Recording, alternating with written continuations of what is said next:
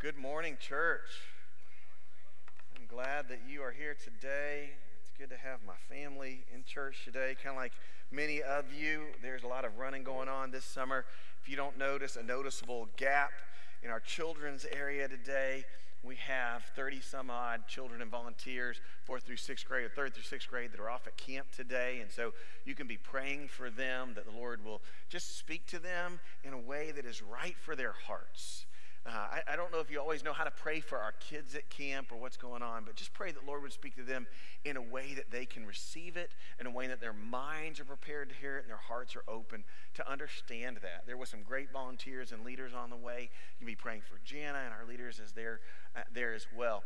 Um, there's a lot going on uh, in the facility right now. July is normally our touch up and freshen up month. And normally, our students serve as our touch up paint team in the church every year. For the last four years, if you didn't know that, when the walls got repainted, it was teenagers who, who were doing it. And uh, this year, uh, we always do that in July. This year, we've got a little, some other things going on. If you've walked in our children's area, it's all one color for the first time in a long time. That's because we're, we're, we're painting in there to go along with our children's ministry uh, vision and mission. And the short version is that we're here to help parents and their children love Jesus well. And so uh, Jana has been working with a lead group of, of volunteers on paint colors and some shapes and Bible verses so that our when you walk in our hallway, the colors and the verses reflect uh, how we want children to love Jesus well. We want them to find their joy in him. We want them to trust him. We want them to grow in him. And we want them to increase in wisdom with him.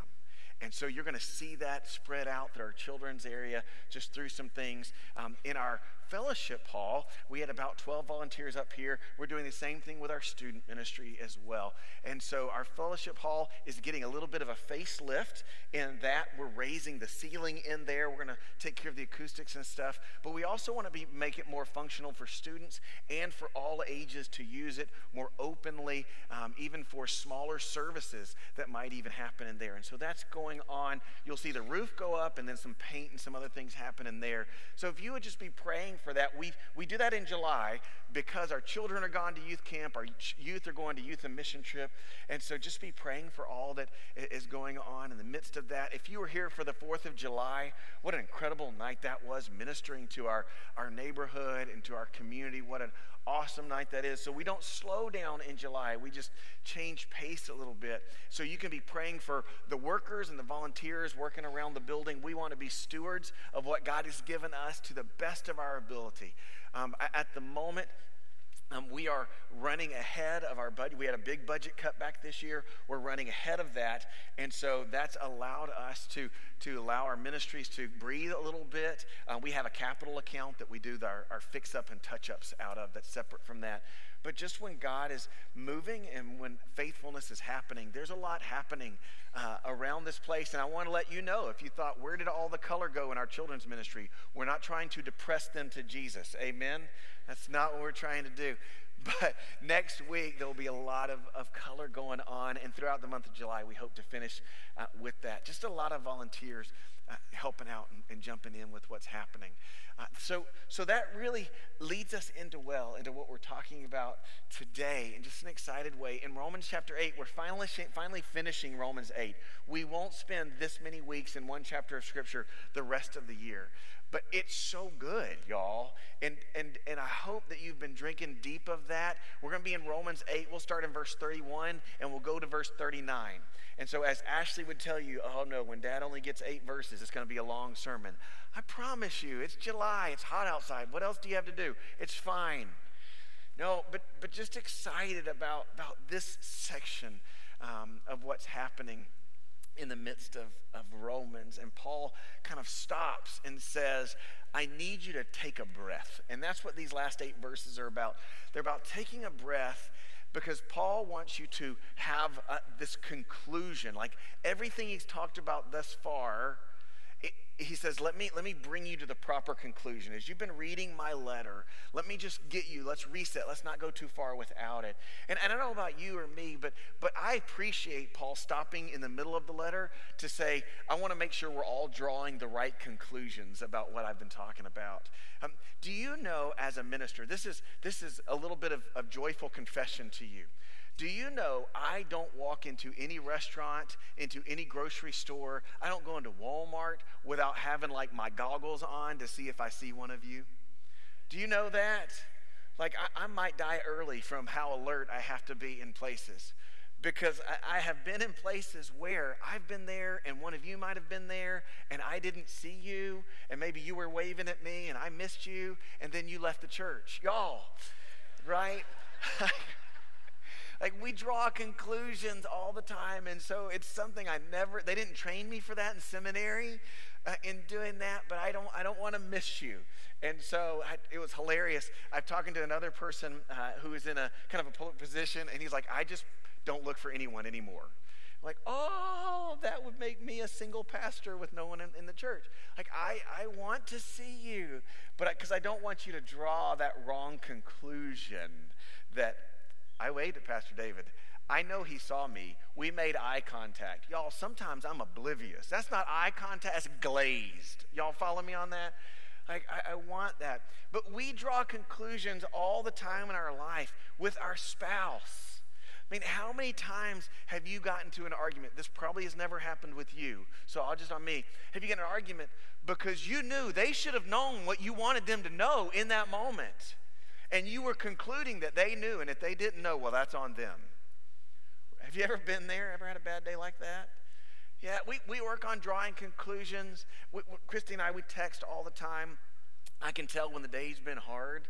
On those days, I, am drawing the conclusion that I need to step up my husband game a little bit in the evening. You know what I'm saying? We want, we want to do that. We, we draw conclusions um, on our spending right?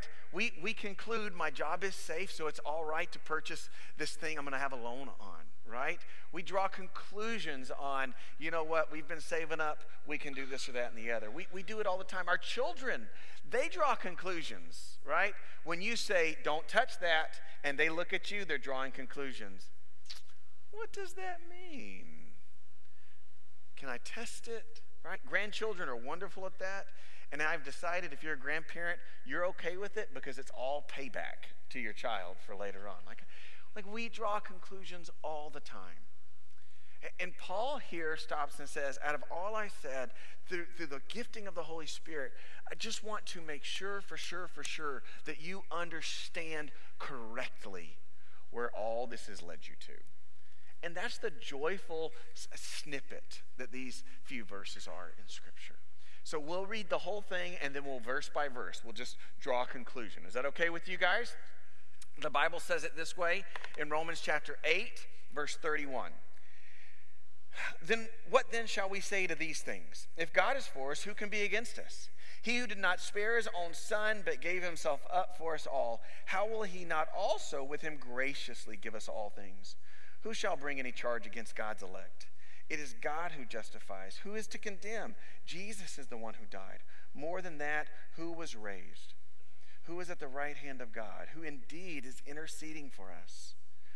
Who shall separate us from the love of Christ? Shall tribulation, shall distress, or persecution, or famine, or nakedness, or danger, or sword? As it's written, For your sake we are being killed all the day long, for we are regarded as sheep to be slaughtered. No, in all these things we are more than conquerors from him through him who loved us. For I am sure that neither life nor death, nor angels nor rulers, nor things present nor things to come, nor powers, nor height, nor depth, nor anything else in all creation will be able to separate us from the love of God in Christ Jesus our Lord. See, verse 31 tells us that Paul's trying to wrap this together, that he's checking us to make sure. Verse 31, he says, what shall we say then to these things? If God is for us, who can be against us? He, he answers his own question before you and I get a chance to. Out of all of this, we've talked through the Jewish part of it, we've talked through the, the, the, the Gentile part of it, we talked through all creation groans, we talked about condemnation, we talked about how we've been sinners and Christ died. We just, he's covered so much. And he says, in light of all of this, what shall we say then? What conclusion should you come to? And, and this is unique. The us in this matters, right? This is really important. If I had my board here, I'd circle the word us for you, right? Us matters here because us means the audience of the church. Like I've been talking very specifically to those who've given their life to Christ. Remember, chapter 8 up to this point, we've been talking about the future glory that awaits those who belong to Him. So, what shall we say then? Here's what he starts off with if you hear nothing else God is for That's that soaking in. He says, if, you don't hear anything else, I want you to know if you are in Christ Jesus, if, if, you're, if you're listening to this, if you've gone through all this, is if you belong to the Lord through Christ Jesus, who has justified you, who's done all that we talked about, here's what you can be certain of God does not hate you. Here's what you can know God is not out to get you. Here's what you can know more than that God is for you. We've been talking about this in our house a lot. We are um, baseball fans in our household. And the more I grow in, in my relationship with my wife, the deeper I come because I'm pretty sure in retirement it's going to bind us together as well. But in baseball, it's one thing if I am for the Astros as a fan right? If, if, I like a particular player, Connor loves Chas McCormick, right? It, it, it's his player in that. And, and, and, we, we, we like him and we like watching him and it's fun and we're for him. But there's a good chance that he may be on the trading block this year. Do you know what me being for Chas does for his chances of getting traded or not traded? Nothing. Nothing. It doesn't matter. It doesn't matter how passionately I'm for him. If I'm that way for Jose Altuve, if I'm that way for Alex Bregman, it doesn't matter. If I am for you as a fan, it doesn't matter.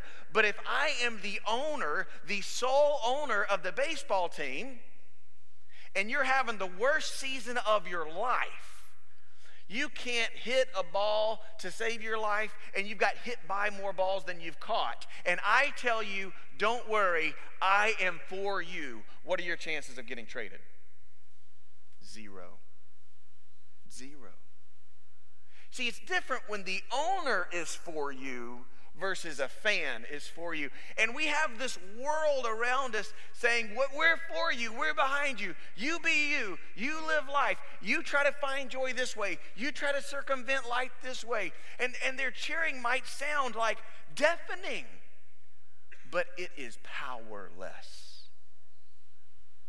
But when the owner says, I am for you, even if the world is silent, even if the world is silent, it matters and is unfailing. It's unbreakable. I started thumbing through scripture and I just wrote down a few names, times God demonstrated what it's like when he is for someone. Abraham in Genesis. He was from a family that, that didn't practice godliness. There was, no, there was no righteousness that he made in of himself. And God said, I am for you. And you might say, why was he for Abraham and not someone else we don't know about? Eh, because God was for him. He just chose to be for him. And because he chose to be for him, he made him promises and he carried through those promises and he became a great nation. He saw him through every event of his life because he was for him. Moses Moses was an infant when the enemy was destroying God's people. But God said, I am for you. What does he do? He makes a way for him to be placed in a basket, sent down a river, discovered by Pharaoh's daughter, nursed by his own mother, raised into leadership, trained so that he might lead God's people. Because why?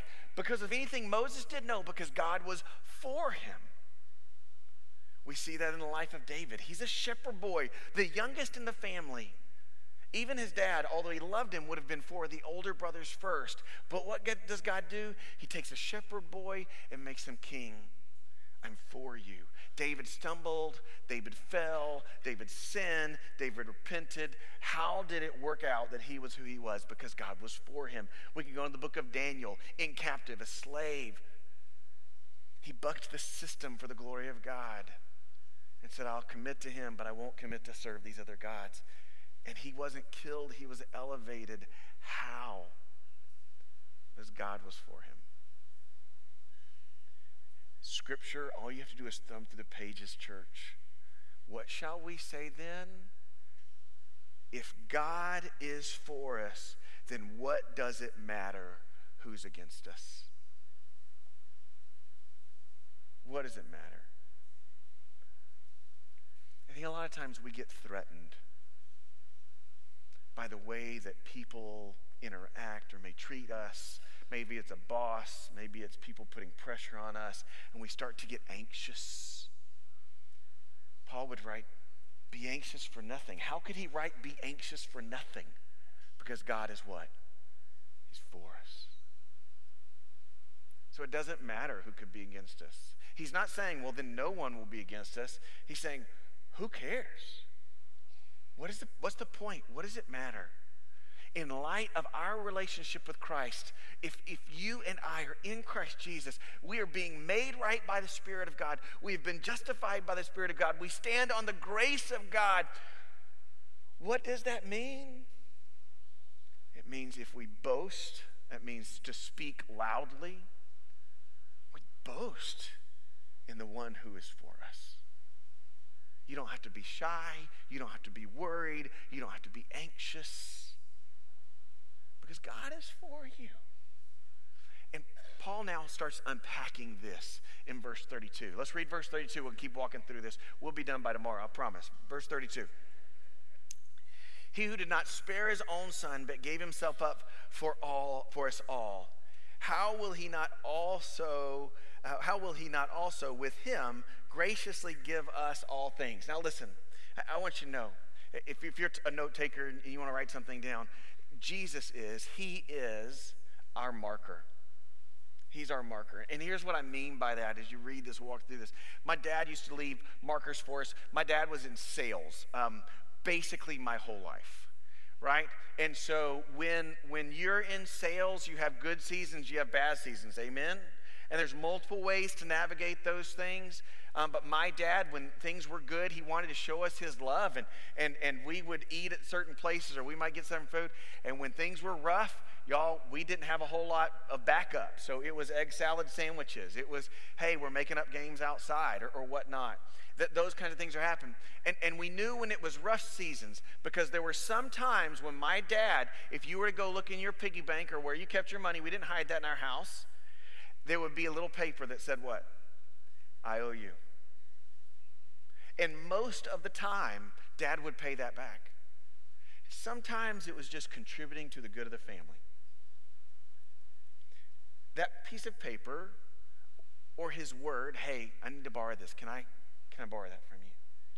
That was his IOU. It was his marker. Hold on to this. I want you to listen real closely to what verse 32 said. He who did not spare his own son, but gave himself up for us all, how will he not also with him graciously give us all things? What he is saying for you is, I am so for you. I am so for my plan. I'm so for everything that we've been talking about that the marker that I have laid down is the Son of God. That, that's my, I'm going to make good on my pledge. And, and, it's meant to be, and it ought to be so grand and so awesome that Paul says if God is so for you, if he is so certain that his plan, he who began the good work, will see it through to completion, that he who took you from darkness and stood you in life, if he is so sure of that, that he places his son down, what better is there? What else could he do to prove his love for you? In the Old Testament, we see people giving a staff or a cloak. We see people trade shoes, all kinds of things as, as markers in our life. God laid down his son.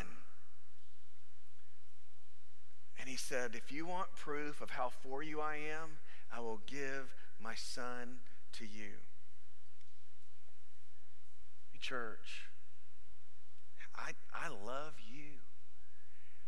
I don't know if I would give, I give myself for you. Given my son or daughter for you. If I ever did that, you would know there's a debt. Right? Like, my pastor loved me that much. Connor, you're safe at the moment. I don't know any need for that. But, but it's meant to be overwhelming to you. I do think it sometimes our comfort in our Christianity, in the culture, in the country that we are in, makes us forget the value and the grandness of Jesus Christ and his marker that he's put on our life. I think there are times when we get caught up in making the world a better place to go to hell from that we miss the gravity of what it is that Jesus Christ is our marker. But even before Jesus died, he spoke words in Matthew 6 telling, listen, if, if God cares for all of these things, how much more does he care for you? He didn't give his son for, for creation in general. He gave it for you. He gave his son for you. So, God is so for you with whatever you're dealing with right now that He gave the most valuable thing in all of history so that you would know He is sincere. And Paul says if, if God is willing to go that far to bring you from darkness to where you are now, then how much more certainty, how much confidence can that give us, knowing that He will give us everything He's promised? Have you've ever been concerned about eternity? If you've ever been worried about tomorrow, Jesus is the proof and the reminder that you can trust the Lord. That's the sweetness of this passage. And he says, All that I've been telling you up to this point, that's the point. And then he says, if you want to know something, it's, I know it's not all dandelions and roses. I know the world is difficult and hard. He, he writes these next verses, verse 34 and verse 30, 33 and 34. The Bible says it this way Who will bring a charge against God's elect? It's God who justifies. Who is it to condemn? Christ Jesus is the one who died. More than that, who was raised who is at the right hand of God, who indeed is interceding for us. You don't miss a word. Oh my goodness. He says, God is for us. How for us is God? That He gave His only Son for us so that we can be certain of His promises in the future. He said, well, okay, well, what does that mean? It means that Jesus Christ, the Son of God, is our righteousness and our security for that journey. And, and he unpacks it so sweetly in verse 33 Who shall bring any charge against us? It's God who justifies. As soon as I, I read that verse, I scribbled down 1 Timothy 3.16. Great indeed, we confess, is the mystery of godliness. He was manifested in this flesh, vindicated by the Spirit, seen by the angels, proclaimed among the nations, believed on in the world, and taken up in the glory. His name is Jesus. Church, what Paul writes here is listen, if you're wondering who could steal eternity from you, if you're wondering what force could oppress you and create a different future, if you're wondering if any other road could lead to a different eternity, a different heaven, a better life, if you're wondering if anyone could look you in the eye and say, You're wrong and I can prove it, anyone who condemn you and say, You aren't worth it, a good God would not rescue someone who is like you or who has sinned like you or been where you are. The Bible says, He who was manifested in the flesh, Jesus, was vindicated by the Spirit. That means he was proven right in his resurrection. All of his promises, all of his teachings, all of his actions. By the word of God, the Spirit of God, he was raised to life. And so you can trust in his righteousness.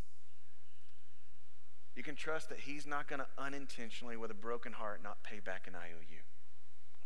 He's not going to come back and say, I know, but you've fallen one too many times. He's not going to come back and he's, he's not going to say, you know what, I know this is where we started, but you're a different person. Things are different now. You're out. Because he's always been our righteousness, making you and I right with God. It wasn't built on your shoulders and it wasn't built on your mom or your dad or anyone else's. The IOU is Jesus Christ, and he's better than the gold standard verse 34 talks about how Jesus is our security. I like Paul. He says, Who will condemn us? I mean, if, if, it's, if it's Christ who's justified us, right? In other words, no one can bring a charge. There's nothing that will stick because Jesus is our all in all. No one will correct it. If we can't be charged, how in the world would you be condemned? Jesus died for you. And Paul said, It's not just that. He was raised for you. And now, at the right hand of God, He intercedes for you. Salvation is shown as this marker. Jesus Christ is our certainty. I know that the world would tell you it doesn't add up, it doesn't make sense. You, you were sinful when Christ died for you, and you are still sinful but not controlled by sin now. But God is making you holy, He is sanctifying your life. And I know in that there's temptation to be afraid and worried. But Jesus says, those who hold to Him, those who are His, even when you don't know what to do, you don't know what to say, even when life is hard, if you cling to Jesus, if you bow your knee to no one else, if you are His and you belong to Him, then you need to know you have no reason to be anxious because there's no one that will condemn you. There is no charges that will stand against you, not because you're perfect, but because Jesus is. And he sits at the right side of God, interceding for your benefit with the Father, not holding back his anger,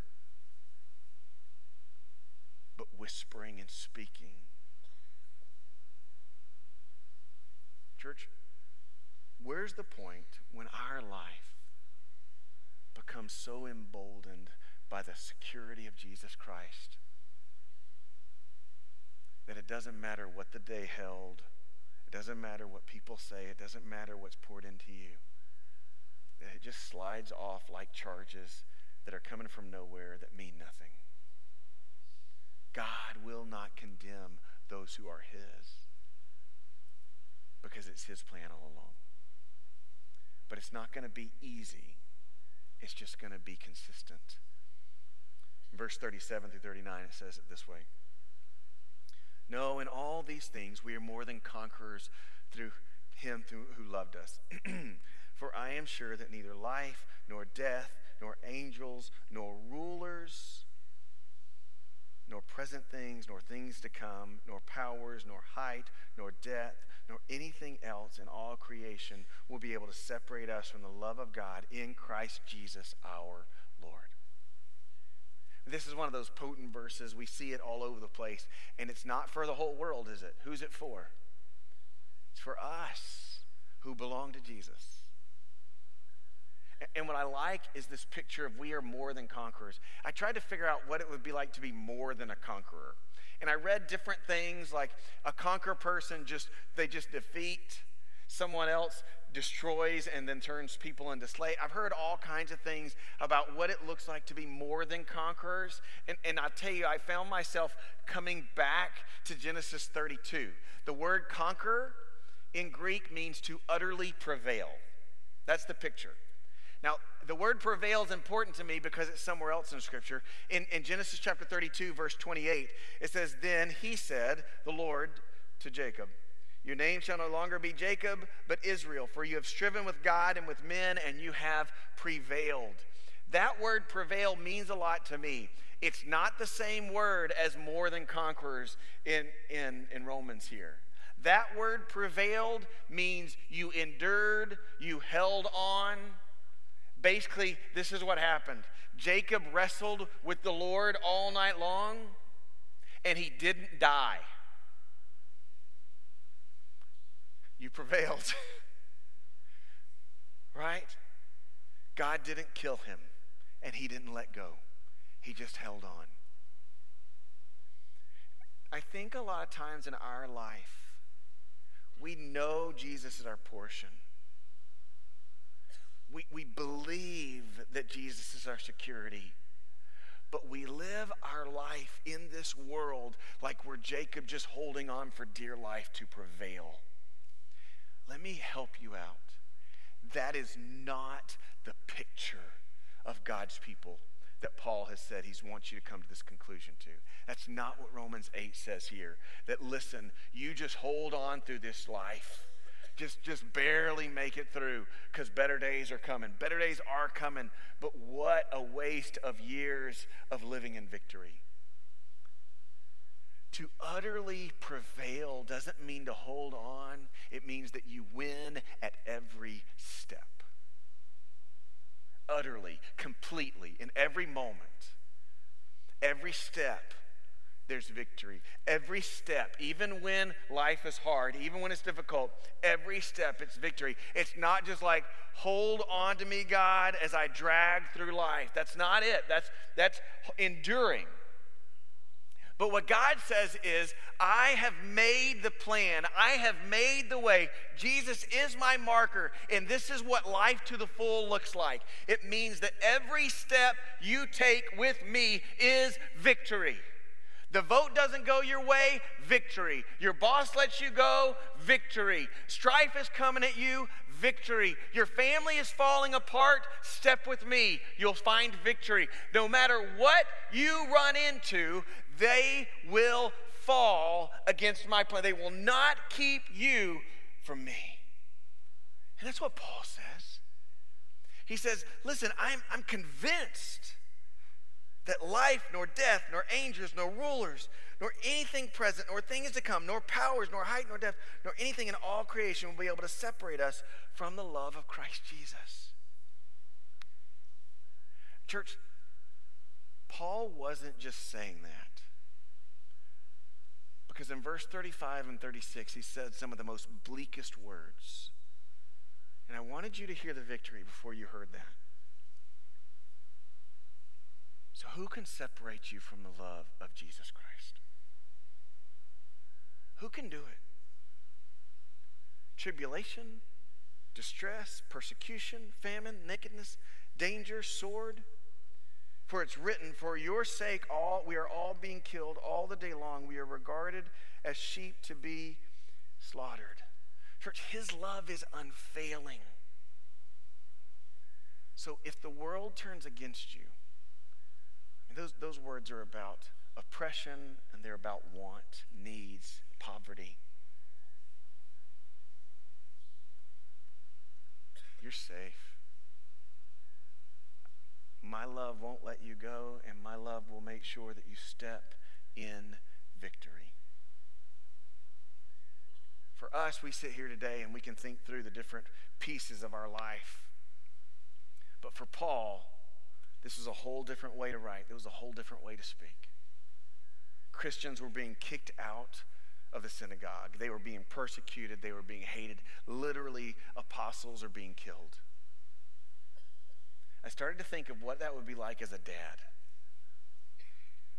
What's it like when things outside of you aren't just coming at you, but they're coming at those you have charge over?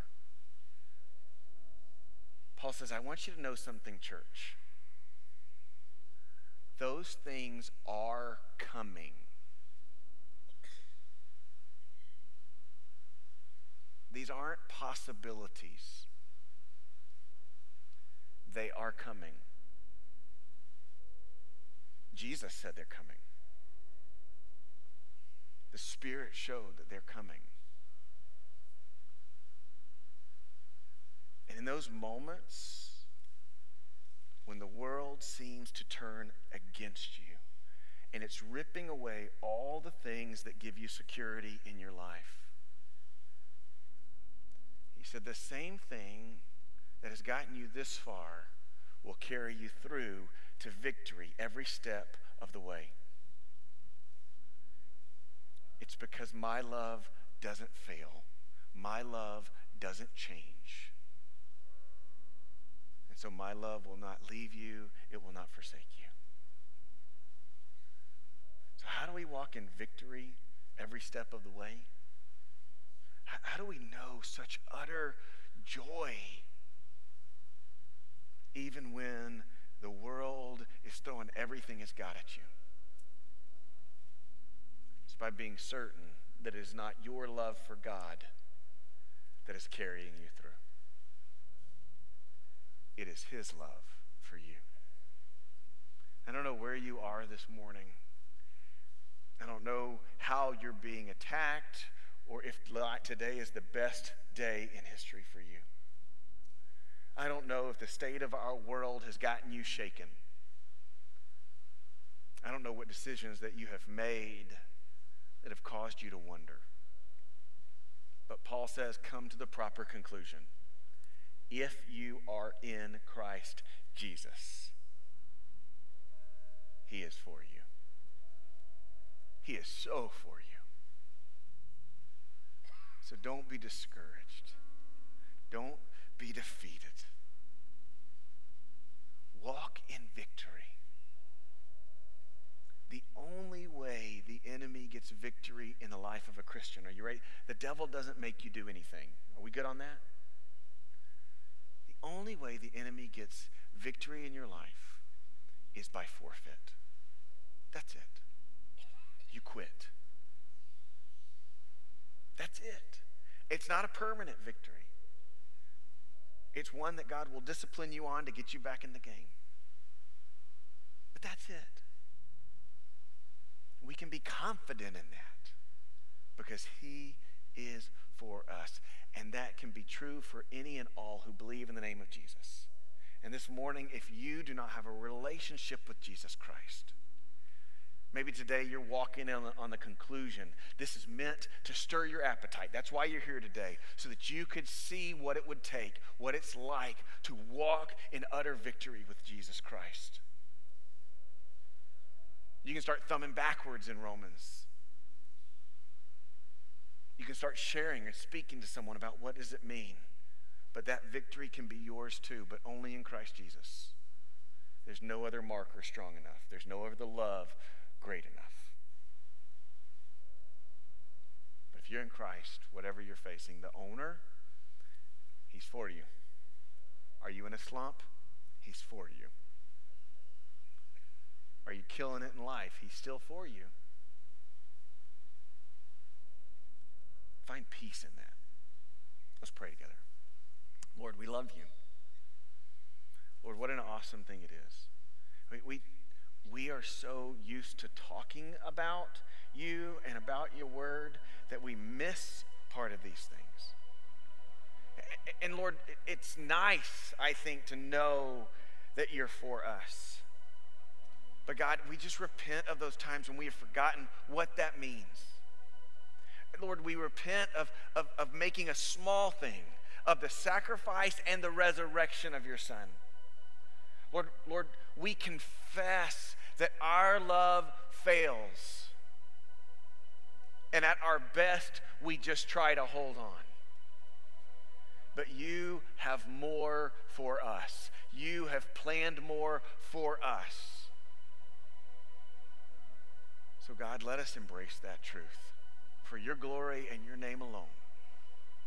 Or that, that you might show yourself unstoppable that you might walk with us in that power and